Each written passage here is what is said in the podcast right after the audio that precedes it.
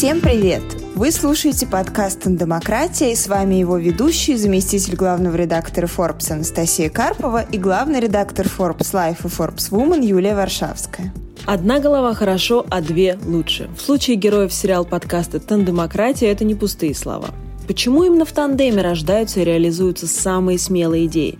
Как формируются и развиваются отношения в паре друзей, родственников, супругов, которые строят вместе бизнес или создают творческий проект? Как найти своего человека, чтобы составить идеальный тандем? Ответить на эти и другие вопросы нам помогут известные тандемы предпринимателей, представителей киноиндустрии и стартаперов. Попробуем разобраться, как они живут и работают вместе. Спонсор сегодняшнего выпуска – компания Sony и четвертое поколение ее знаменитых наушников 1000XM4. Благодаря передовой системе активного шумоподавления, двум микрофонам и специальному процессору они обрабатывают шумы в режиме реального времени. Также наушники умеют менять настройки в зависимости от вашего местоположения. Например, в офисе они включат для вас полное шумоподавление, а на улице оставят режим слышимости, чтобы можно было безопасно передвигаться, а на вокзале или в аэропорту включат режим слышимости объявлений. У нас сегодня в гостях Николай Давыдов и Марина Давыдова, инвесторы, супруги. Ребят, спасибо вам большое, что вы в поздний для вас час согласились с нами поболтать. У нас уже прямо традиция. У нас уже традиция разговаривать с героями из Калифорнии, у которых ночь, у нас в это время утро. Но мы доказываем, что для подкастов нет границ. Я, конечно, тут в несколько ущербном положении, потому что Настя, конечно, знает про бизнес, и вообще про вашу работу очень много, но когда я готовилась к нашему интервью, я поняла, что у нас, на самом деле, с Николаем тоже есть кое-что общее, потому что мы попечители одного благотворительного фонда. Ура! Серьезно? Да, я попечитель журавлика. Это маленькая реклама инклюзии в нашем подкасте. Я думаю, что никогда не помешает. Так что мне было это очень приятно узнать. Да, мы сегодня с вами расспросим вас, поговорим с вами о том, как вы вместе работаете. И нам очень интересно, как строятся деловые отношения, в том числе в семейной паре. Давайте немножко поговорим вообще о том, как вы познакомились и как сложилось так, что вы стали не только супругами, но и потом стали работать еще вместе, у вас появились общие интересы, в том числе профессиональные. Может быть, сначала представиться коротко? Да, меня зовут Коль Давыдов. А я муж Марины Давыдовой. Я Марина Давыдова. Жена Коль Давыдова. Вот, Марина Head of Operations она называется, а по-русски это, наверное, глава операционной деятельности. Все верно. Да, стартапа Cherry Labs, в котором я тоже тружусь сооснователем. Вот, мы с ней вместе занимаемся инвестициями, и вместе тоже попечители журавлика. Кроме этого, Марина соосновала журнал, который называется «What Journal». Это журнал для детей и родителей, который с разными интересными развивающими штуками, и все заработанные с него деньги, они тоже отдают журавлик. Что-то еще. Ты ментор в SV Camp. Угу. SV Camp — это для подростков же. Ну, там, «What Journal» скорее для детей, SV Camp для подростков. Это обучение подростков предпринимательству. Вот. То есть у Марины на самом деле больше ролей, чем у меня. Но у меня сейчас на одну меньше стало. Да, я был управляющим партнером фонда Gagarin Capital Partners до недавнего совсем времени. Вот недавно вышел, продал свою долю партнеру, и теперь у меня одна работа, наконец. Как мы познакомились? Мы познакомились в институте, на самом деле, просто тупо на первом курсе. Самая скучная история знакомства. Мы попали в одну группу. Я подумал, какая симпатичная девушка. Она подумала, какой прекрасный юноша. Ну, почти.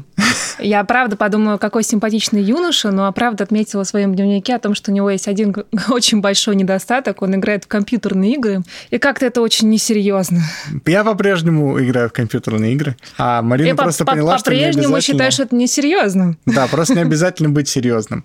Да, счастливой жизни. А подождите, а я читала, что Николай как-то очень долго добивался вас, это правда? Да, добивался очень долго. Мы сначала начали встречаться, типа, там, на какой-то 7-й день учебы, но просто встречались типа 2 дня. После чего Марина сказала: нет, я не такая, мне надо тебя получше узнать вообще, что это, куда мы торопимся. Опять же, ты играл в компьютерные игры? Но на самом деле здесь нужно сказать, что как раз именно работа совместная круто изменила наши отношения, и они перешли из дружеских в более недружеские. Ну да. Да, мы на самом деле, это какой был год? 6-й год, наверное, я решил, что я серьезно буду добиваться Марину, и там занял 24/7 ее времени, довел ее до того, что она в какой-то момент сказала: слушай, мне нужно от тебя хотя бы выдохнуть. Вот. Но ничего, потом она научилась дышать в моем присутствии.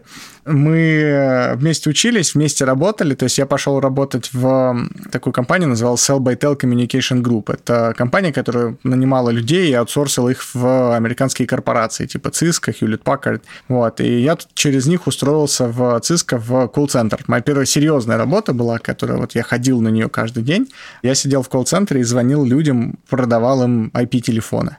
И начальница мне сказала, что им очень-очень нужен кто-нибудь серьезный и ответственный на административную роль. И я такой говорю: я знаю человека. Вот так Марина попала в ту же самую компанию, и мы стали с ним проводить вообще все время. То есть вместе работали, вместе учились.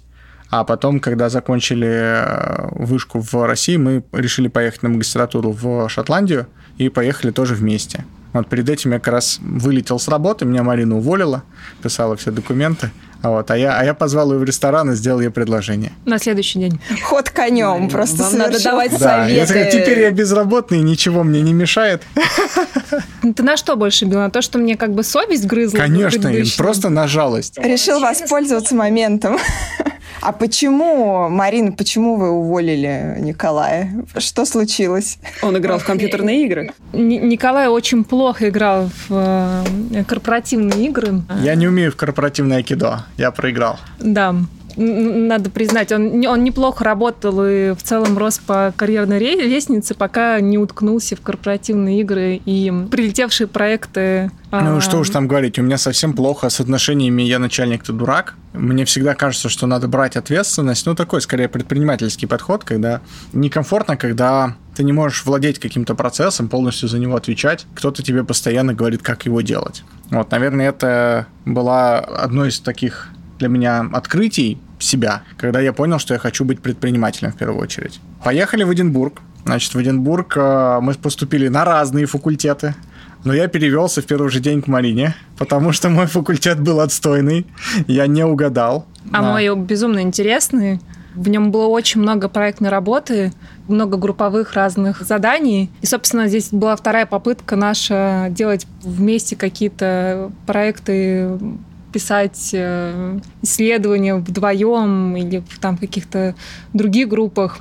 Это, на самом деле, да, для меня было очень-очень кайфово работать с Мариной в группе. Мы очень редко попадали там на разные задачи в одну группу. В основном у меня были какие-нибудь там индусы, австралийцы, американцы, а у Марины какие-нибудь китайцы, бразильцы. Вот. А китайцы ее не слушали, перебивали, и, как я сейчас тебя перебил, полностью демонстрировали свое пренебрежение к ней, потому что она женщина. Вот. А я, когда попадал с ней в группу, я думал: боже мой, какой кайф, наконец-то хоть кто-то со мной понимает, что я говорю, что я предлагаю, и делает это вместе со мной. Поэтому это было круто. Надо сказать, что, в принципе, весь курс был построен на то, что он был посвящен бизнесу в развивающихся рынках, и вся работа была изначально построена так, что мы работали в группах, делились разным опытом, должно было быть diversity, разный бэкграунд и так далее, поэтому нас, в принципе, разделяли так, чтобы мы могли максимально разными быть в этой группе, и мы с Колей действительно редко попадали, но когда у нас была возможность выбирать, мы выбирали совместную работу. Угу. Потом мы вернулись в Россию. Наши пути формально разошлись, на самом деле мы продолжали все делать одновременно и вместе, то есть мы поженились, я имею в виду карьерные пути разошлись. Значит, Марина забеременела первым нашим ребенком, нашей дочкой Соней, и у нее было предложение выйти там на работу в Siemens, она решила, что она не хочет как бы выходить и сразу выходить в декрет, поэтому она от него отказалась, в итоге ты сколько была формально Соне, 3 что ли года, да? Ну, да. До 3 лет. Вот. Но параллельно все равно пробовал какие-то запускать стартапы, и что очень было интересно, я был полностью сосредоточен. Я сначала работал в системном интеграторе, потом я познакомился с Сергеем Солониным, с основателем Kiwi. Он как раз предложил делать фонд, это был первый инвестиционный фонд, в котором я принимал участие, это Capital. Вот. И я в него полностью ушел с головой 24/7 и вообще полностью остановил свое развитие за пределами вот этой очень узкой темы. А Марина продолжала развиваться во все стороны, рано и очень там много контента разного потреблять, очень много в разные стороны смотреть, поэтому я постоянно с ней советовался, она мне постоянно чего-то рассказывала, чему-то учила, вот, поэтому у нас такое было взаимодополняющая роль. Ну и плюс, поскольку она вначале фокусировалась на детях, а я на карьере, то я решил, что я ей теперь должен. Вот, и потом я буду фокусироваться на детях. Потом. Когда-нибудь. На самом деле я хотела про это спросить, потому что когда я читала колонку Николая для Forbes 2017 года, вы там как раз говорите о том, что вы настояли на том, чтобы Марина осталась с ребенком, а вы, значит, пошли работать. Марин, во-первых, как вы на это согласились? Я как главный редактор Forbes Woman спрашиваю. А во-вторых, что изменилось за эти 3 года, вот именно в этом отношении. Нам было 22 года, когда родилась наша дочь, и, наверное... Мы были нищие. Мы были не очень зарабатывающими на тот момент еще. Ну, мы полностью зависели от родителей, я так скажу. То есть мы реально там у родителей стреляли деньги на коляску, потом копили с нескольких зарплат, чтобы им отдать. Да, но почему я не вышла тогда на работу? На самом деле, мне кажется, мне не хватило смелости... На меня давили стереотипы о том, что давай-ка ты определись, ты мать как бы или не мать, или ты работаешь, или ты как бы с ребенком. И мне тогда не хватило, наверное, уверенности в себе, что я могу это делать параллельно и совмещать. Что, собственно, спустя 7 лет, когда у нас появился уже сын, кардинально поменялось, потому что сейчас мне уже никто не может сказать. А главное, я сама себе не могу сказать, что это невозможно. И, собственно, с тех пор, как ему исполнилось 6 месяцев, вышла на работу полноценно. Я не могу сказать, что Коля настоял в тот момент. Это было наше совместное решение. Мы посидели, подумали, что вот, как бы, наверное, полноценную карьеру сможет построить сейчас один, другой должен его поддержать. Ну, как-то, наверное... Там, когда выбирали, кто же все-таки будет с ребенком, а кто будет строить карьеру, поняли, что Коле что-то не хватает для того, чтобы сидеть с ребенком. Вот, поэтому... Мы не под воздействием стереотипов. Мы не потому, что там это роль женщины, а просто потому, что у меня руки из жопы растут. Поэтому мы просто хотим, чтобы у нас дети нормальными выросли. Да не как папа. Ну, опять же, у меня, может быть, очень сейчас субъективный как бы взгляд изнутри очень маленького сообщества Кремниевой долины. Здесь же тоже все по-другому. Тогда, когда нам было 22, мы жили в Москве. Коля, правда, очень много работал, и мы его совсем не видели. Трафик, вот это все очень плохо помогало. Work-life баланса в Москве у большинства людей нет. То есть это не то чтобы принято, но как-то так все делают. Но вот вы с утра же сами на работе, во сколько вот вы домой возвращаетесь? Это не важно, потому что где бы мы ни находились, мы работаем. Просто другой work-life баланс, чем здесь. И здесь тоже все работают, да, как бы везде, утром, в 5 утра, ночью. Вот мы с вами люди разбивают очень четко. То есть я помню, я познакомился тут с юристом, который вот, если вы смотрели сериал «Кремниевая долина», там у них был юрист такой, который говорил, типа, слушай, я через там, полчаса не могу, у меня пилатес, а он говорит, а через полтора у меня теннис.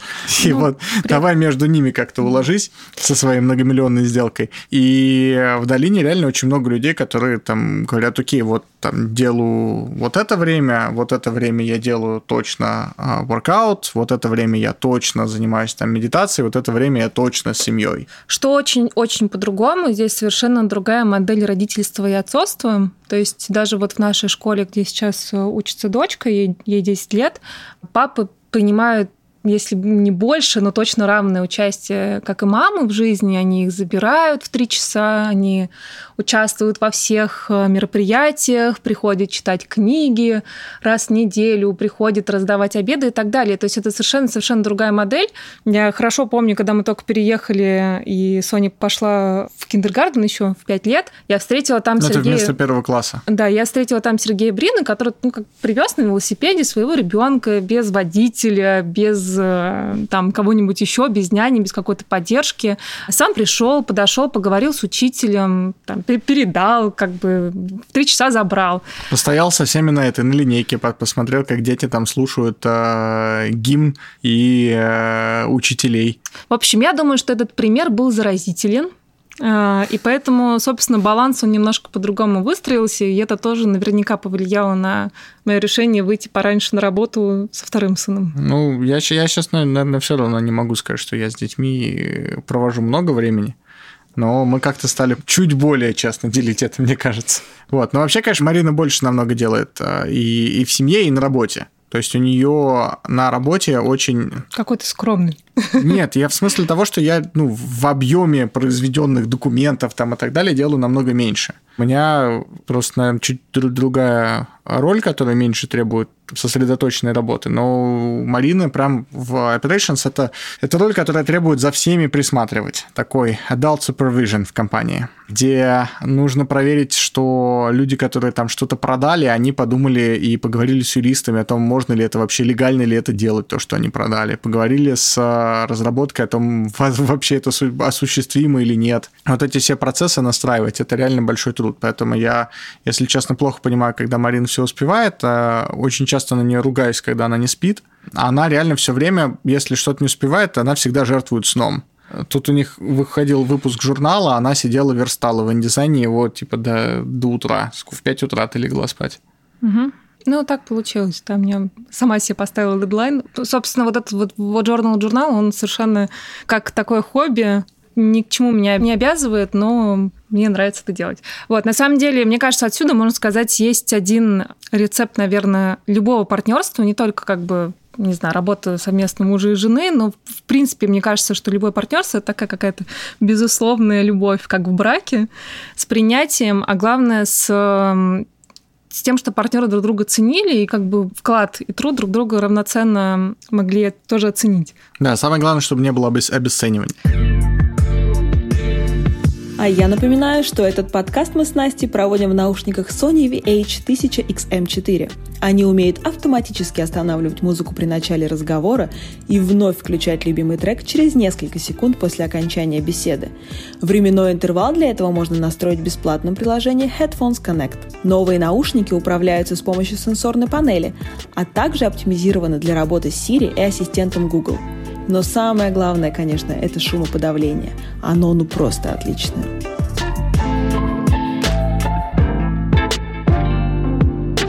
А вот вы же немножко затронули тему того, как у вас, в принципе, распределяются обязанности. Вот расскажите немножко, кто чем занимается в Cherry Labs, и как у вас, вот сейчас я знаю, что вы собираетесь вместе инвестировать, как здесь тоже у вас распределяются обязанности, кто чем будет заниматься? В Cherry у нас есть же еще кофаундеры, есть еще хорошая очень команда, поэтому у нас там совсем хорошо распределены обязанности. Я в Cherry отвечаю за все внешние коммуникации, за выстраивание истории. Стратегии. Я это все называю сторителлинг. На самом деле это в себя включает и корпоративную стратегию, и фандрайзинг, и все остальное, но я в первую очередь стараюсь для того, чтобы это была компания, в которой хотели работать сотрудники, компания, с которой хотели работать партнеры, это компания, в которой хотели бы клиенты приобретать продукты, и компания, в которую инвесторы хотели бы инвестировать. То есть вот это, наверное, моя роль в Cherry. То есть она включает сюда и продуктовую работу какую-то, то есть у нас есть отдельный продукт, люди отдельные, люди, которые занимаются технологиями, чуть-чуть во всем участвую. Вот, Марина... Я бы сказала, что у Коли роль в Cherry Labs, она такая больше как предпринимательская, зарождение идеи, вдохновление и так далее. Моя роль, собственно, как и роль любого Head of Operations, CEO и так далее, CEO, это, собственно, взять эту идею и воплотить ее в реальность, сделать так, чтобы она осуществилась. Но мы друг с другом напрямую почти не работаем. То есть мы, например, пересекаемся по каким-то зонам ответственности, например, когда дело касается фандрайзинга, Марина отвечает за Investor Relations, то есть она делает так, чтобы мы регулярно отправляли апдейты инвесторам, так, чтобы, соответственно, инвесторам, которым нужно долю их переоформить с одной компании на другую, чтобы у них все произошло, с юристами общается. Вот. И, естественно, когда я фандрайжу у инвесторов, привлекаю деньги в компанию, мы с ней что-то делаем вместе. Делают due diligence новые инвесторы, Марина, соответственно, отвечает им на вопросы, а я дополнительно что-то поясняю. Но так в каждодневной работе мы друг с другом очень мало пересекаемся. У нас на самом деле в Cherry 2 тандема. Один сейчас временно выбыл. У нас же моего кофаундера Макса Гончарова тоже с нами работает жена, Маргарита Гончарова, которая Head of Product в Cherry. И они тоже работают в тандеме очень давно, еще со времен Яндекса, по-моему, со времен Alpha Labs, да, они работают вместе. У них тоже так сложилось. Но мы специально разделились так, чтобы Марго работала со мной, а Марина больше с Максом. Чтобы хотя бы формально это было так. Чтобы не было смешения интересов, правильно? Да, но здесь на самом деле интересно, как на это реагируют местные там венчурные капиталисты. Они, когда смотрят на это, я сначала думал, они будут говорить, ну, типа, там, зачем вы работаете вдвоем, это там, типа, плохо. Не, они говорят, слушайте, у меня единственный вопрос, что вы все яйца кладете в одну корзину, говорит, а если, типа, не получится? Обычно же, типа, в семье один предприниматель, а другой идет в Google работать, чтобы был там стабильный доход или Facebook. А у нас и у Макса, как бы, вот все яйца в одной корзине. Поэтому вот так вот интересно. Ну, наверное, еще один недостаток отсюда вытекающий. Если есть какие-то проблемы на работе, то ты приходишь домой, и тебя нет возможности. У тебя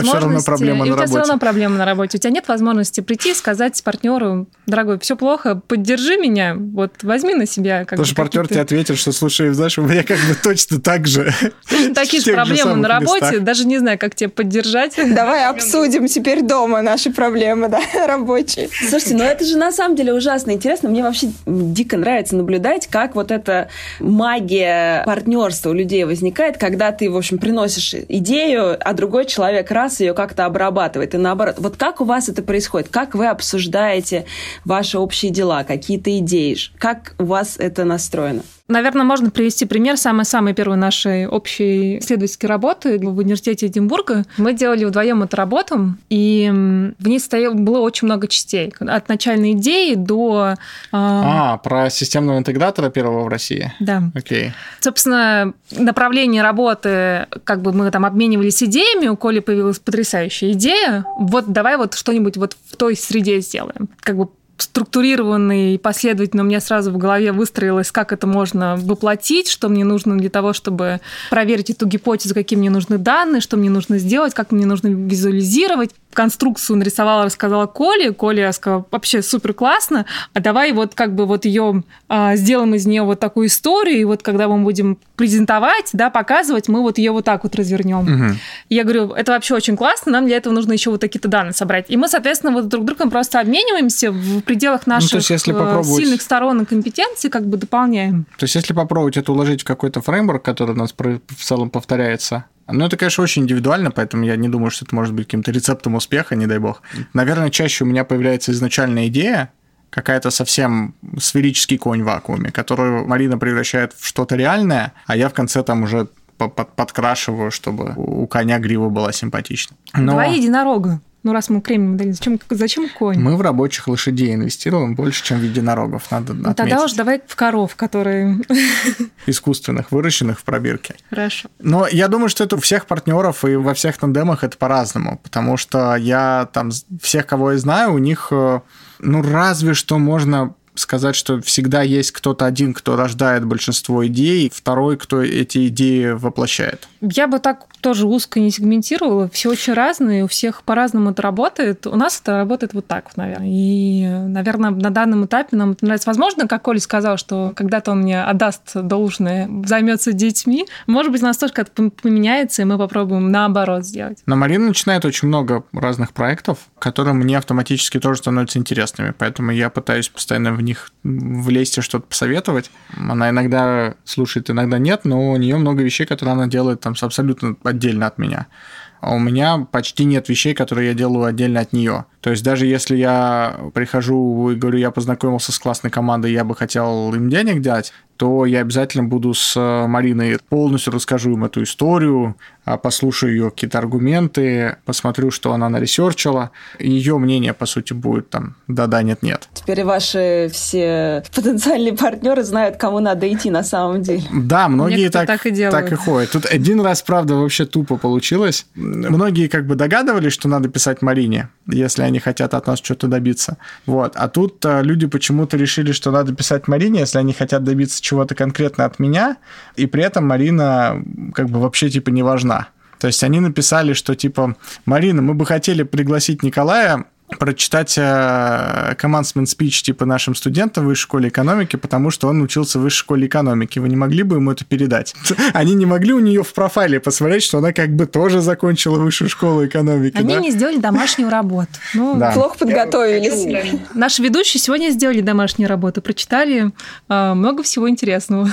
А скажите, как часто у вас возникают на фоне рабочем разногласия? И как вы их решаете? Забываете ли вы в этот момент, что вы на самом деле семья, или это, наоборот, вам помогает решать какие-то проблемные ситуации, конфликты? У всех абсолютно разные как бы модели. Кто-то там притворяется на работе, хоть и работают вместе, что они не пара, просто коллеги, значит, до 5 часов вечера. А потом в 5 часов вдруг резко становится опять семейной парой и уже больше не коллегами. У нас так никогда не получалось. А у нас конфликты-то были вообще на работе? Я просто вообще не конфликтный, ты не конфликтная. Мы реально как-то особо не конфликтовали. Я просто вот пока Марина теоретизировала, я пытался вспомнить хотя бы один конкретный пример, как бы, когда мы с тобой бы на работе поконфликтовали. Просто мы такой же подход, как в наших семейных отношениях, наверное, используем. Ну, бывают какие-то несогласия? Ну, бывает, конечно. Но как мы дома, наверное, да, какие-то проблемы решаем, наверное, также мы разногласия Марина часто решаем. Приходит и говорит: слушай, ты неправильно поступил по отношению там, к чему-то. Ну, то есть она почти никогда не говорила, что там, ты неправильно поступил по отношению ко мне. Ты говоришь, что она там, корректирует мое поведение по отношению к другим людям. Вот, а я корректирую ее поведение по отношению к ней самой. Потому что у Марины нет проблем с тем, чтобы там, уважать, любить и обожать других людей. Она чуть меньше, чем нужно, себя любит и уважает. Ну, здесь у нас же классическое, свойственное часто очень женщинам синдром самозванца и куча всего дополнительного, которое прилагается к этому синдрому. Нет, какие-то разногласия, 100% бывает. Мы не подготовились, там надо было подумать. Мы вот не сделали домашнюю работу и не поссорились. Расскажите, у вас есть какое-то пространство для себя? То есть вот как вы проводите время отдельно друг от друга, и нужно ли вам это время? Потому что, судя по всему, вы просто буквально чуть ли не с пеленок вместе, и понятно, что люди в любом, даже в самых лучших отношениях устают, тем более, если вы работаете вместе. Как вы друг от друга отдыхаете? Вернемся к тому, с чего мы начали сегодняшний разговор. Коля играет в компьютерные игры. Я играю в компьютерные игры каждый день. Это вот мое время отдельно. Еще я сейчас начал учиться музыке. Тоже такое мое время отдельно. Даже не музыке, пению. В том числе петь. Это, на самом деле, очень круто. Это медитативное такое занятие. Оно очень про расслабление. Смотря для кого. Для того, кто поет. Для того, кто поет, расслабление. Для того, кто пытается петь. Марина, не знаю, ты книжки читаешь нон-стоп? Я на самом деле, у меня бывают моменты, когда я уже чувствую, что наступает выгорание. Я, конечно, могу прийти к Коле и сказать: Коль, мне прям нужна поддержка, давай-ка сегодня возьмешь на себя детей, какие-то домашние дела. Мне нужно побыть одной, но чаще всего действительно беру книжку, ухожу в ванную и провожу так с собой. Или когда ты учишься. Марина вот там прошла в Стэнфорде курс. Это не время для себя, это немножко по-другому. Я не знаю, для кого. Ты уехала из дома на 2 недели. Хотя, надо признать, это было прекрасно. Это было 2 недели. Я жила на кампусе. Вспомнила, каково это быть студентом, но не просто студентом. В Стэнфорде. И не просто в Стэнфорде. Значит, там были как бы стандартные лекции, очень много всяких панельных дискуссий, классных людей приглашали. У нас начиналась вся эта история каждый день в 6 утра. Мы выходили в 6 утра на зарядку. Вот это там дружно. Всеми ребятами, с кем мы вместе учились. Потом, значит, мы обсуждали какие-то кейсы, да, там, которые прочитали там накануне. А потом мы шли кушать. И вот еда, все говорят, что в Кремниевой долине очень невкусно, негде покушать, плохие рестораны. Вот самая вкусная еда была в Стэнфорде. Я не знаю, кого не пригласили готовить вот это все, но начиная от лобстеров, домашнего мороженого и так далее, мне кажется, это был вот реально самый... То есть реально люди идут в Стэнфорд пожрать? Мне кажется, это был лучший отдых для меня за последнее время. Можно я в следующем году снова так отдохну? Немножко дороговато, правда, но... Да. Можно раз в 3 года, наверное. Марина прошла еще, например, випассану. Випассана – это такой курс про 2 недели медитации, молчания. Я попытался пройти випассану, к сожалению, я не справился.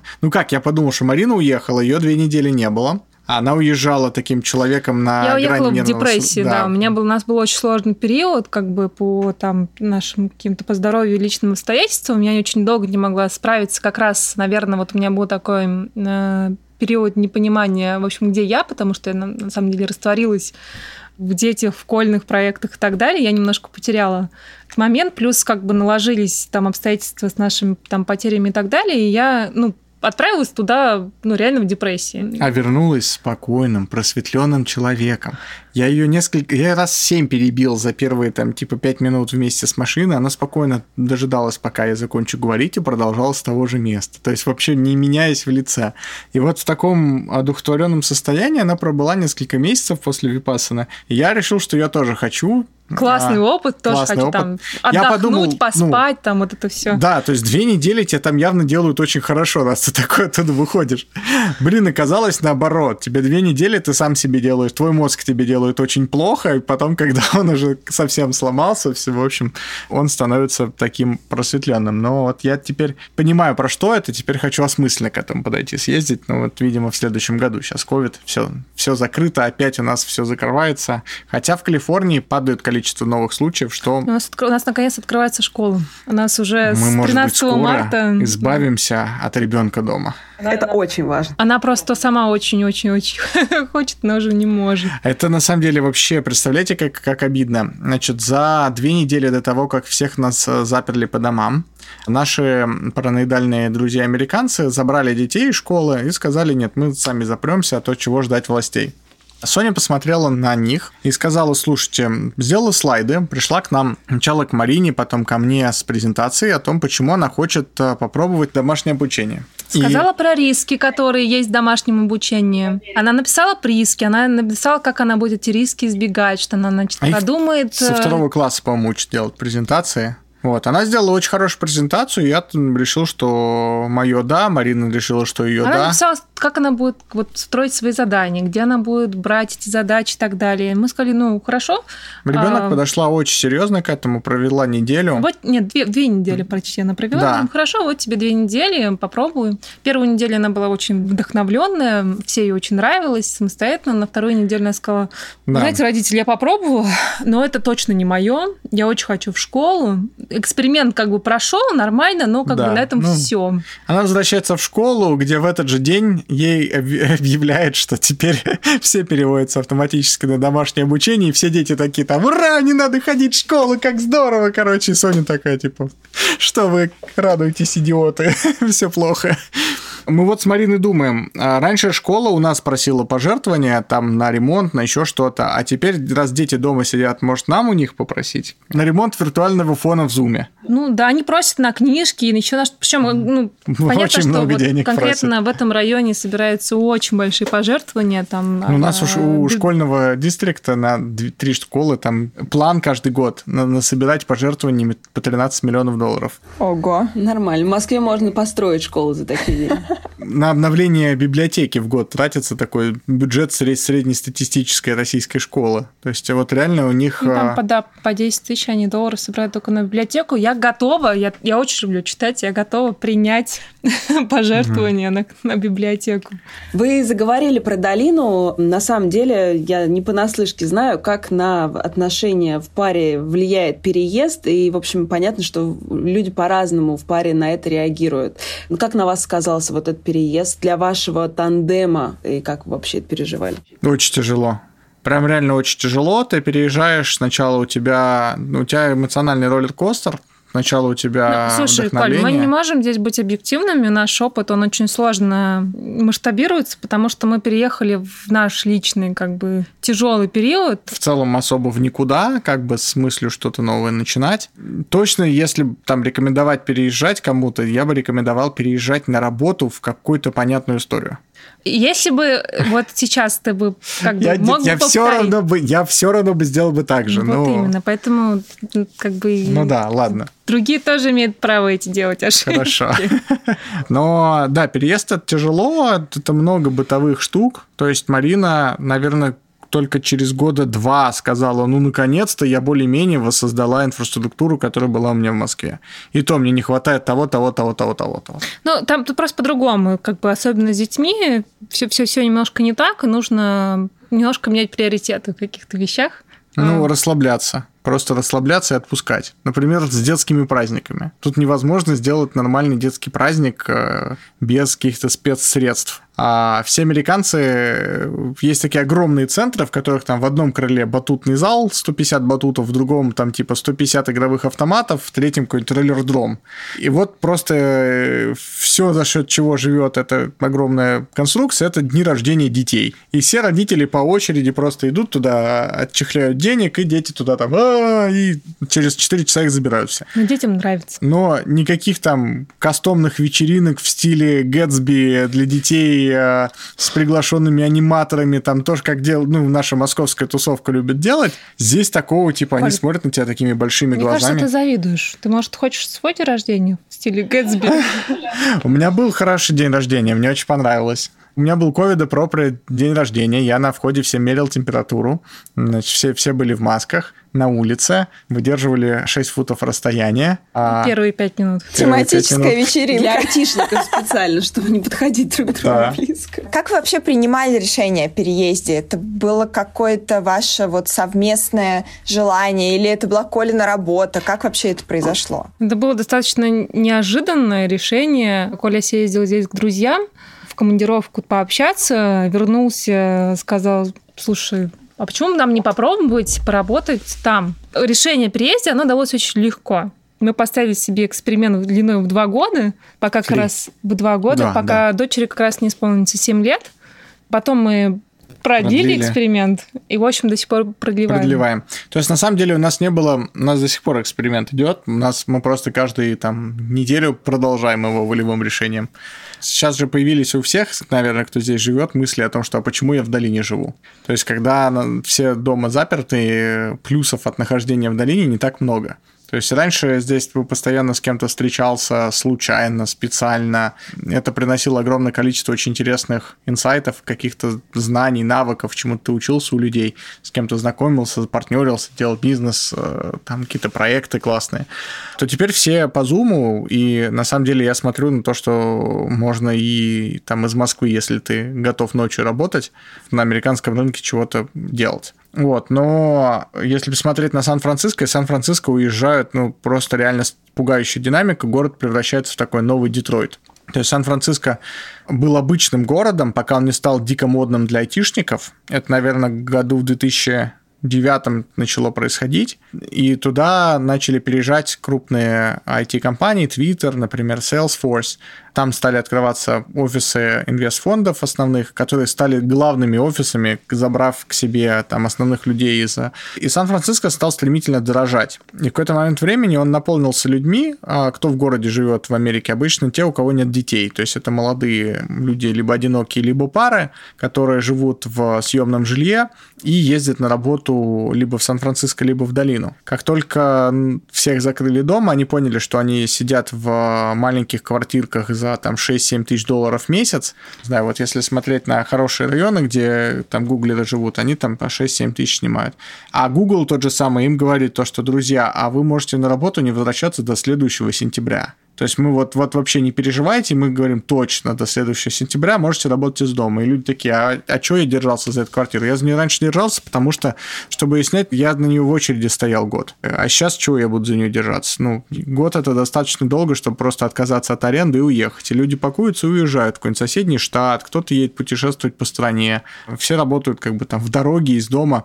И город прям стремительно пустеет. То есть в долине народ никуда особо не двигает, потому что в долине намного больше людей с детьми, дети, опять же, это инфраструктура, намного сложнее переезжать куда-то.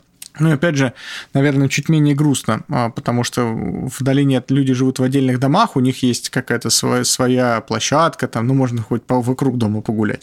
В городе, конечно, у тебя внизу на всех улицах все заколоченные фанеры и витрины, и такое депрессивное. Много бомжей.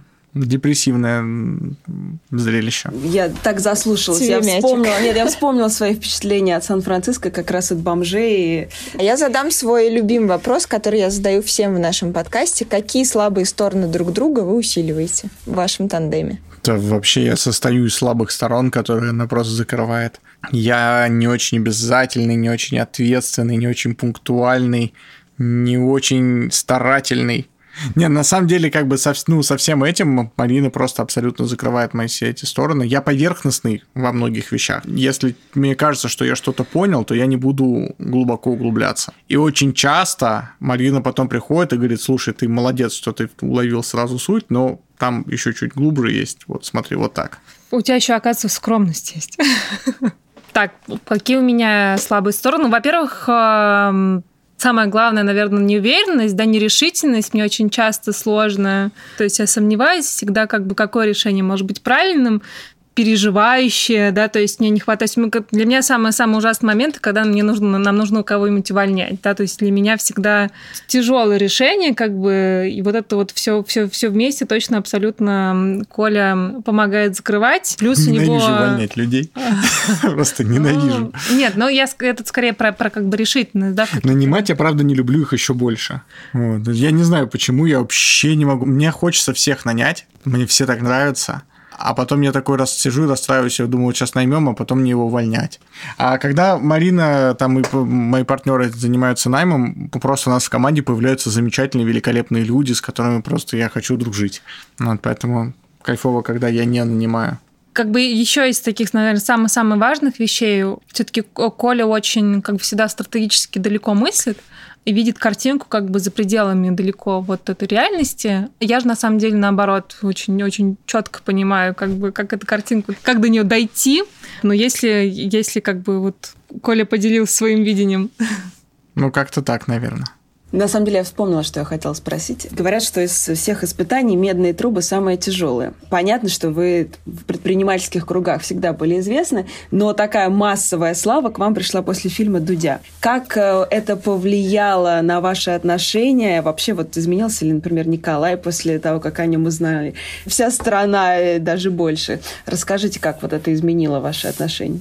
Ну, Коля, мне кажется, так был достаточно публично. То есть я не могу сказать, что на него... Ну, наоборот, ему было довольно тяжело, и он даже в какой-то момент думает, зачем же я вот во все ввязался в этот проект. Там как-то этапами было. То есть это такими ступеньками поднималось. То есть, ну, сначала я просто начал блог писать, потом я стал писать на Facebook, стало там больше друзей, потом меня взяли какие-то пару интервью. В какой-то момент в моей жизни появился хейт и хейтеры. Аудитория расширилась настолько, что она за пределы там сугубо уютной тусовочки знакомых мне людей расширилась настолько, что появились случайные люди. И там в какой-то момент времени Марина сказала: слушай, я не хочу читать комментарии под там твоей новой статьей. Это было еще до фильма с Дудем, как бы я на самом деле... А до фильма камин-аут, я до сих пор его не посмотрела. Да, она отказалась смотреть фильм, она говорит, я не хочу смотреть, потому что там, говорит, кого-нибудь чушь опять сказала, мне стыдно будет.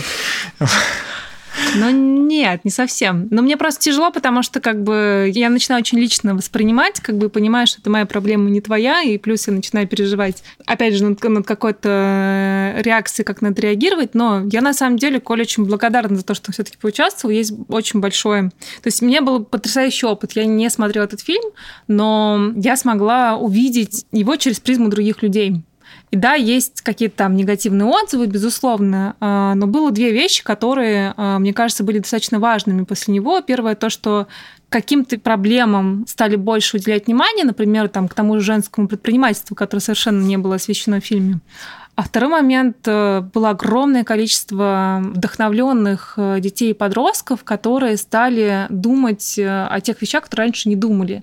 В том числе те проекты, которые вот я сейчас... Они до этого существовали, там и SVCamp был, да, то есть он был немножко в другом формате, он был офлайновский, но тут еще случился ковид, то есть как бы это совпало скорее, что он стал...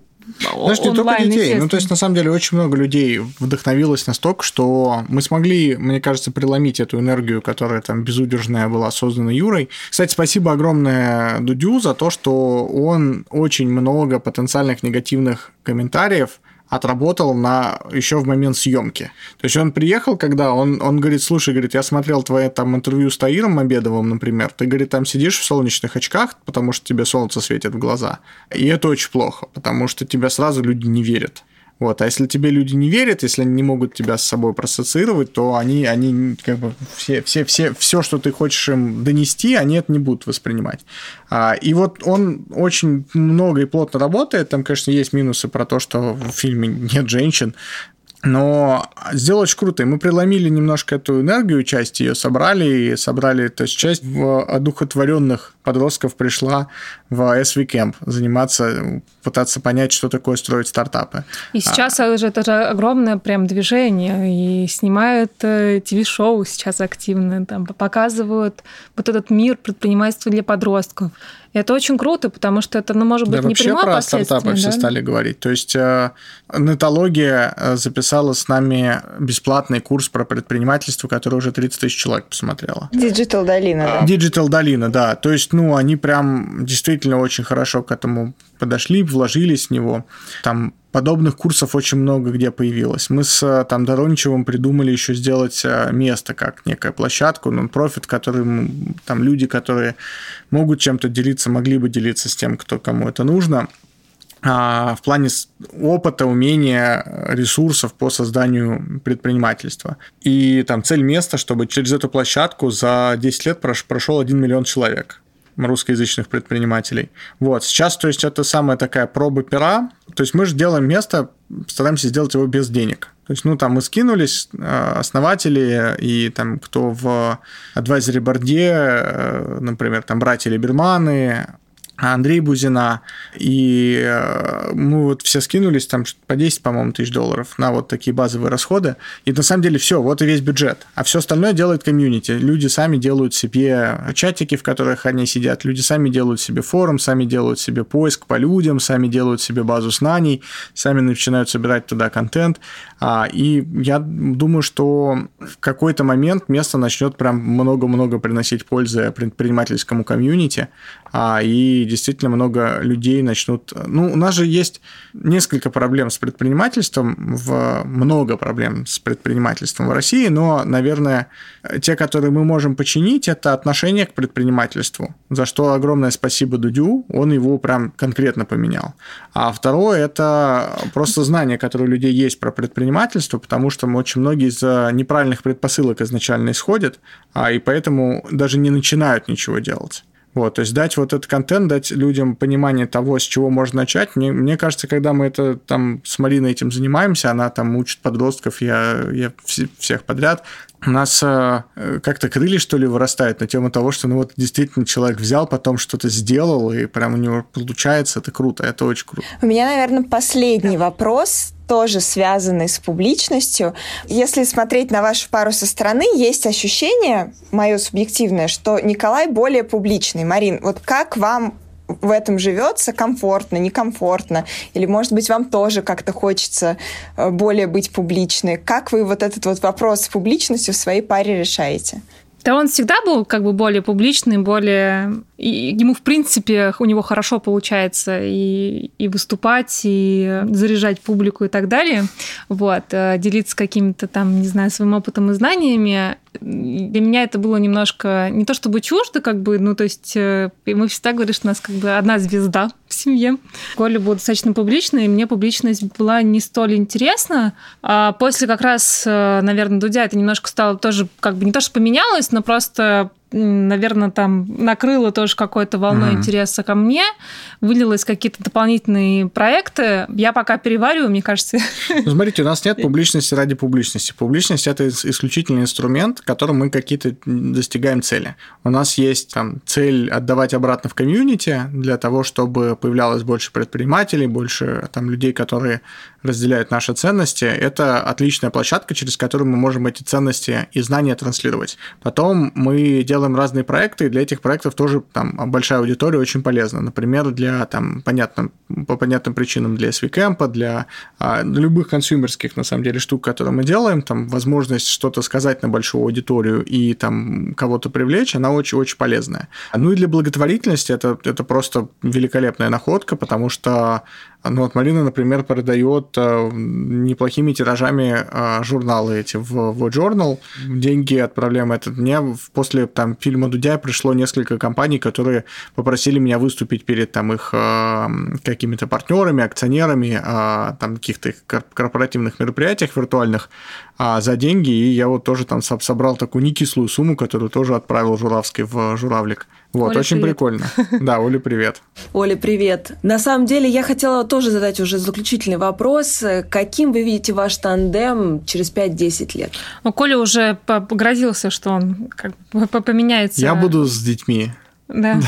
Подожди, через 10 лет Соне будет 20. Прекрасно.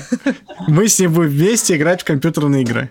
Через 5-10 лет. Не знаю, у меня нету понимания. То есть у нас есть уже, наверное, 10-летний опыт работы там в разных проектах, в разном степени участия нашего.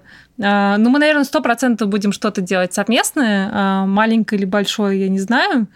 Где будете жить? А мы сегодня это буквально только обсуждали, мы не знаем. У нас есть, наверное, такая одна вещь, то, что наши родители в России, ковид, наверное, подчеркнул о том, что на самом деле мир не так уж открыт, как нам казалось, и границы, они все-таки существуют, и никуда от них не деться, потому что раньше мы как-то эти границы легко преломляли, к нам часто приезжали родители, и мы на самом деле... по полгода жили у нас. Более глубоко даже проводили вместе время. А теперь мы понимаем, как сильно нам не хватает родителей. И как сильно родители. И они очень сильно переживают. Мы понимаем, что наверное, для себя, когда мы решим эту проблему, как мы сможем внутри нашей семьи с бабушками, дедушками эти границы уместить, это будет ключевой вопрос к решению, где мы будем жить и как. Так-то мне очень нравится Новая Зеландия, но до туда вообще не долететь из России.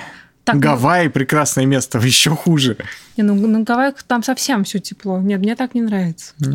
Марине нужен снег зачем-то постоянно. Ну, это же, знаешь, это душа просит надрыва периодически. То есть, невозможно, чтобы все было хорошо. Нужно, чтобы иногда был тот самый надрыв. Не знаю, мне нравится в Калифорнии две вещи. То, что не холодно и нет комаров.